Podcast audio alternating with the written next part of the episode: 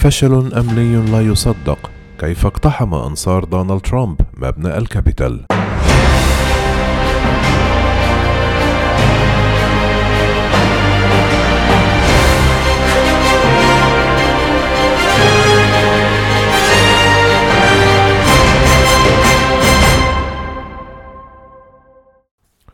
سلطت الاشتباكات التي وقعت بين قوات الأمن وحشد من أنصار الرئيس المنتهي ولايته دونالد ترامب، والذين اقتحموا مبنى الكابيتول أثناء انعقاد جلسة للكونغرس الأربعاء، الضوء على فشل الشرطة والجهات الأمنية في التعامل مع هذه الحادثة الخطيرة.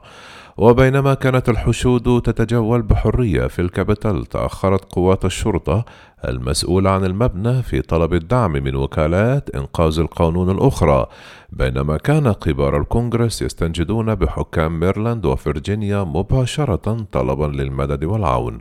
ووصلت التعزيزات من قبل شركة العاصمة الأمريكية، حيث نجحت في إنقاذ الموقف، وهو ما عبر عنه قائد الشرطة روبرت كونتي، حيث قال: ما فعلناه هو استعادة الديمقراطية لأمريكا. تطرق تقرير خاص لواشنطن بوست لأسباب إخفاق شرطة الكابيتول في التعامل مع الحشود التي قامت بنهب وتخريب المبنى، على حد وصف الصحيفة الأمريكية. قالت الصحيفة الأمريكية أن فشل وكالات إنقاذ القانون بواشنطن بدأ قبل أيام من الهجوم، حيث لم تستعد بشكل جيد لهذا الاعتداء المتوقع على الكابيتول. وتفاقم الوضع سوءا بحسب واشنطن بوست بسبب الاستجابة البطيئة من قوات الشرطة في يوم الحصار، حيث لم يتم منع حشد من أنصار ترامب من التقدم نحو الكابيتول، فضلا على الانهيار السريع للقيادات الأمنية داخل المجمع المهم. تعليقا على الأداء الضعيف لقوات الأمن المسؤولة عن الكابيتول، قال السيناتور الجمهوري لينسي جراهام: كيف يمكن أن يفشلوا بهذا الشكل البائس؟ كان من الممكن أن نلقي حتفا على أيدي الغوغاء.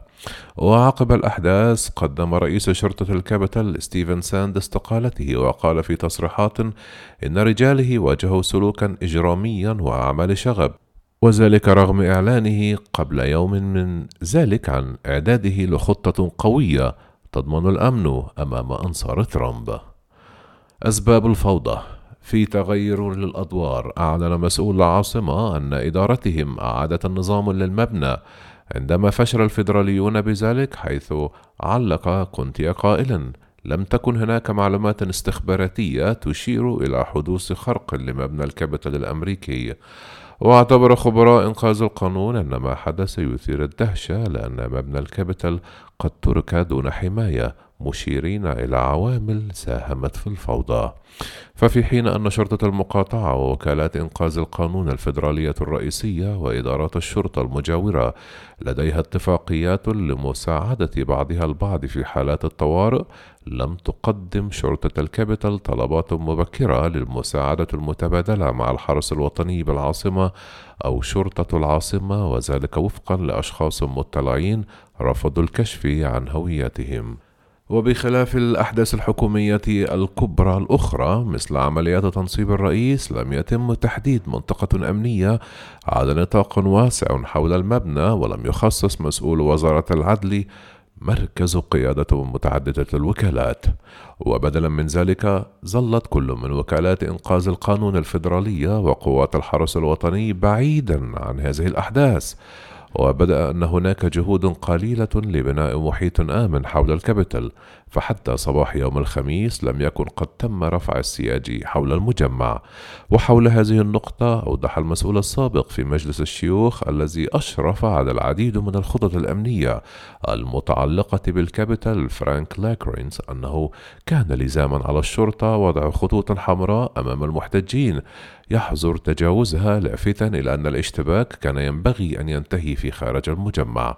ومن جانبه، انتقد مايكل شرطوف الذي شغل منصب وزير الأمن الداخلي في الفترة من عام 2005 إلى عام 2009 أداء الشرطة، حيث قال أن الأمر لم يكن يتطلب ذكاء حادا، ليعرف أي شخص أن مؤيد ترامب يحضرون لشيء، حيث كانت هناك الكثير من المحادثات التي تتناول ذلك بشكل علني على الإنترنت. وقال شرطوف بين الإجراءات الأمنية التي اتخذت عقب مصرع الأمريكي من أصل أفريقي جورج فلويد في الصيف الماضي، وتلك التي تم تبنيها مع مؤيدي ترامب، قائلا إن عدد كبير من شرطة مكافحة الشغب انتشرت في الشوارع بعد مصرع فلويد، كما أنشأت مناطق أمنية محصنة بسياج أمني وحظر دخول الأفراد لمناطق محددة، مع المحافظة على تسلسل واضح في قيادات الشرطة والأمن.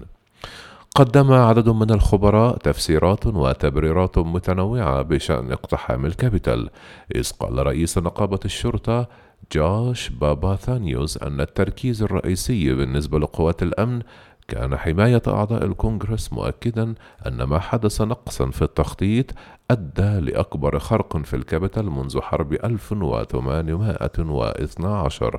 وبدوره حذر رئيس شرطة هيوستن أيرت أسفيدوا من أن يكون عدم الاستعداد لمواجهة الحشود متأصلا لدى الشرطة، ولم يستبعد أن يكون الضباط قد اعتقدوا أن المتظاهرين البيض قد يكونوا أقل عدائية مقارنة بغيرهم من المواطنين، الأمر الذي منحهم إحساسا زائفا بالأمان.